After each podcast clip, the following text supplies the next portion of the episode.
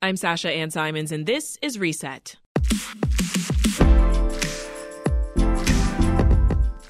Cabrini Green. Much has been said about the infamous housing project.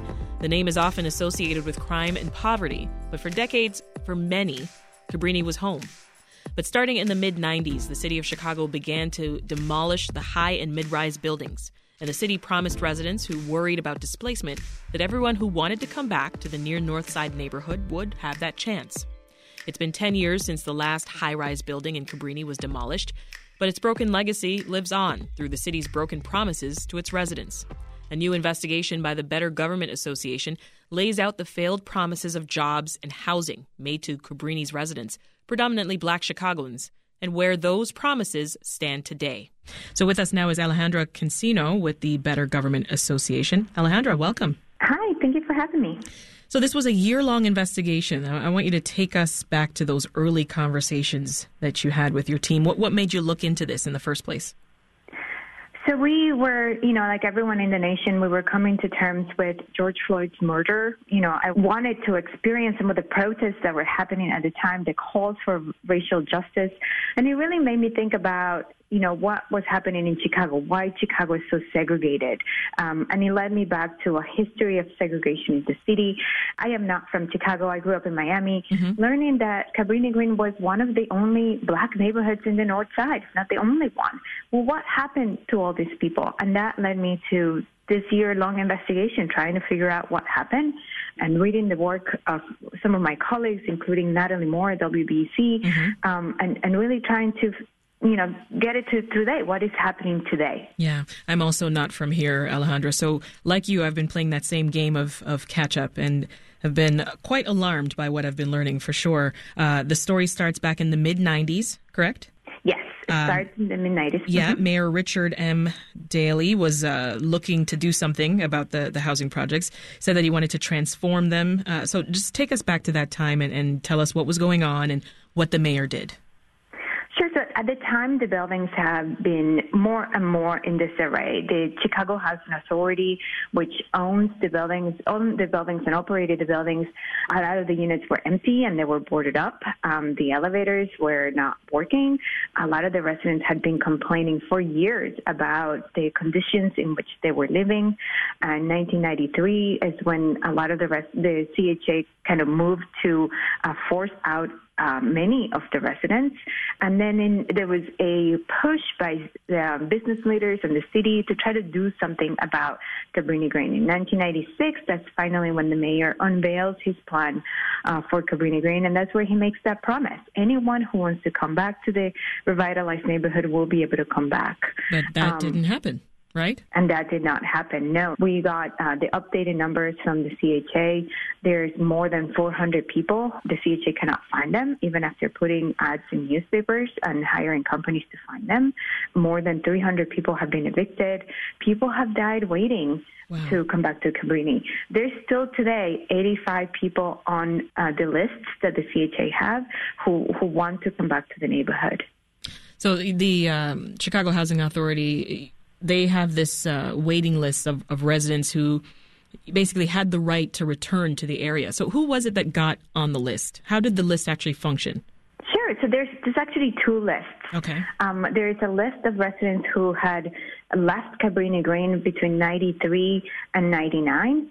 There's a separate list for people who lived in Cabrini Green as of October of 1999. The list was based something that the residents fought in court in 1996. Residents took the CHA to court and the city, and they wanted a seat at the table. They they wanted to they had been for years arguing that they had ideas too. They had plans for their community. They wanted some of those buildings revitalized. They really wanted their landlord to do what a landlord is supposed to do mm-hmm. um, and fix those units that were empty. And they felt like they were being ignored. And so they took the city and the CHA to court, and that's when they won the ability to create this list that the CHA was supposed to maintain. And they also won other commitments from the city and the CHA that there were go- there was going to be a certain number of what they call replacement housing built back in Cabrini Green for public housing residents. And they also asked for affordable housing units as well. Hmm. I want to zero in on someone that you highlight in the investigation Tell us the story of Angela Russell. So Ms. Russell is one of those people who who was in the list of residents going back to 1993. In 1993, she remembers, you know, being told she lived in one of the high rises and being told that she needed to go. She had three little kids, and because of segregation in Chicago, which allows um, uh, only allow black residents to live in specific communities, um, her whole family lived in Cabrini Green. Her grandparents, her parents. Um, and so when they offer her the opportunity to go to another neighborhood, she didn't feel that that was safe for her. She didn't know the other community, right? mm hmm Cabrini Green was a place where you can go next door and knock on your neighbor's door, and they will be able to watch your kids for a little bit until you, you know, went and grab milk for them. So where did she um, go? Well, she ended up going to Logan Square to, to the private market, and her parents helped her with bills until they died. And she, it became really difficult for her as a single mom to um, take care of her kids and work. And she ended up essentially homeless for many years, trying to come back to Cabrini Green. So she eventually discovered that she was on one of those CHA lists to be rehoused. She reached out to the housing authority about it. Uh, it claimed it had no record of her. How is that possible? Alejandra? Well, because the explanation that she received was that her name was not on the list, and she kept arguing that she was on the list, that her family had lived in Cabrini Green. People knew who she was and who her family was. And it turns out that um, this year, actually, someone thought to search for her social security number there it was. Her Mary name came up, and they found her, and she was able to come back to Cabrini. Um, there have been a lot of reports that kind of go back to the way the lists that, that were created and the bureauc- uh, bureaucracy of creating those lists, and how the CHA made mistakes in the very beginning, which is why it has been so hard to track residents and find residents. Tell me about the research uh, on your end that went into this. You had to have been looking through dozens and dozens of records. Um, to find half of this information. Yeah, you know, one of the things that we did with the story was tallying up how much money we have spent and how much money has been allocated or pledged for future projects. And that number is $2 billion. Is double what uh, Mayor Daley uh, said in the 90s that the project was going to cost. Um, and so that took the most most of the reporting. We asked the CHA for records, and they said that they didn't keep a complete accounting. And we asked the city. So the money that was spent, the taxpayer dollars, came in the form of CHA payments, but also a number of city, state, and local incentives. Something called the Low Income Housing Tax Credit, uh, Community Development Block Grants, and an array of subsidies. And so tracking them all down and trying to figure out how much money was given to developers, that, that took the bulk of the time. And looking, we looked through property records. We, look, we did uh, Freedom of Information Act requests. Mm-hmm. We went back into archives to try to find those numbers. So by the time the Cabrini Green transformation is completed, this will have cost taxpayers $2 billion? Correct. So, so the city this year approved an additional $600 million in something called a tax increment financing. It's a special taxing district. Yeah. And that money has been allocated for the next 12 years to finally finish uh, the promises that were uh, made to residents.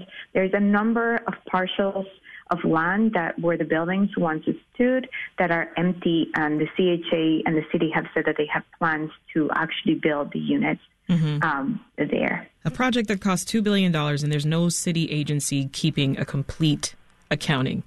Incredible. Uh, Alejandra, this story, uh, it goes beyond housing. You also found that mm-hmm. um, failed promises came up in terms of economic opportunity. So, in addition to that right to return that we talked about, residents were also supposedly guaranteed jobs. What happened there? Right. So, um, city officials in 1997 went to Cabrini Green to unveil the plan that they had for their community. And among the promises that were made was the promise of 2,500 construction jobs in the near north side. So we went back and tried to figure out how we were going to take an accounting of, of how many jobs were created and what actually happened and who got those jobs. We found from records from the 1990s, Mayor uh, Daley's administration created a center in Cabrini Green that was supposed to match residents with jobs. And the data shows that most of the jobs were service service industry jobs, low paying jobs, not the construction jobs that they were promised. When we looked, when we asked records, um, and we got records from the Chicago Housing Authority, it was the same trend. Most of the jobs that were created were lower paying jobs, not the construction jobs that the city promised. In total, we could only tally 40 construction jobs that went to Cabrini Green residents in the near north side. Ooh, 40 out of the promised 2,500 construction Correct. jobs. I think I know where this is going, Alejandra, but in addition to those jobs, businesses owned by residents were also promised city contracts. Did those come through?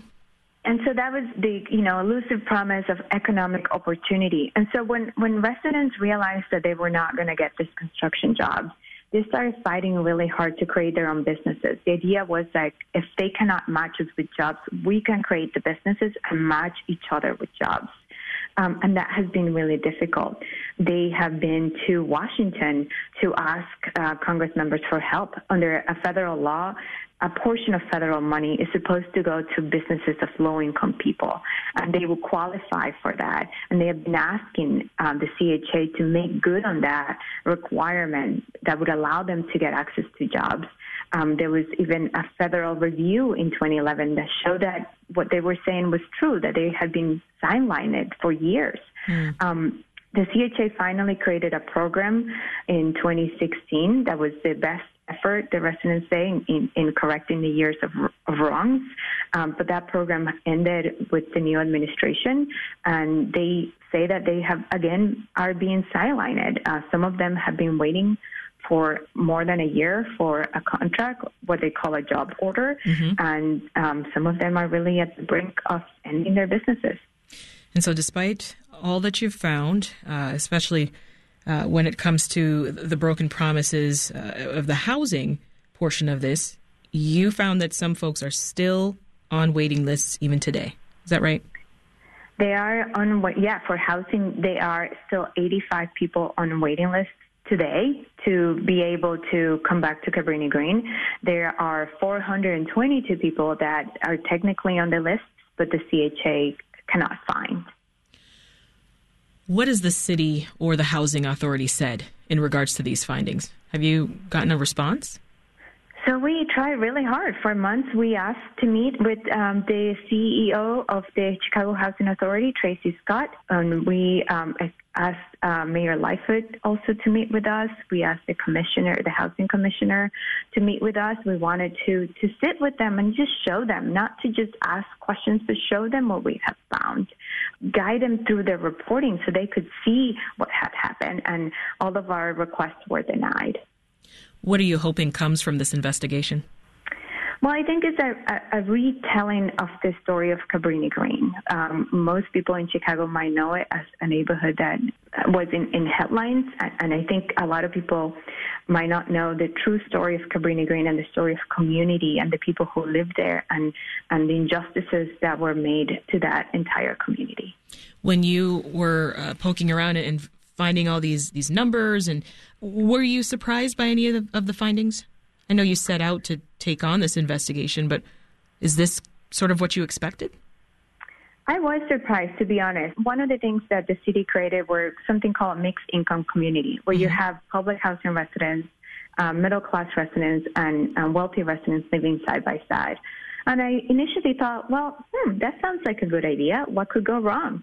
And I ended up reading this uh, report by um, a University of Chicago professor. He spent six years looking at mixed income communities in the west and south sides. And he found that public housing residents, in, and in Chicago, the majority are um, black because of the history of segregation and discrimination in the city.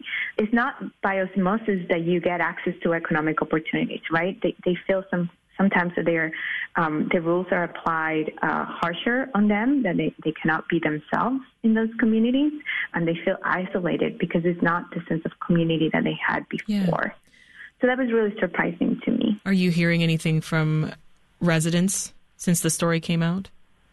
You know, I, I've been really touched by by um, the, the number of people who have emailed and thanked me for the reporting. I wasn't expecting that.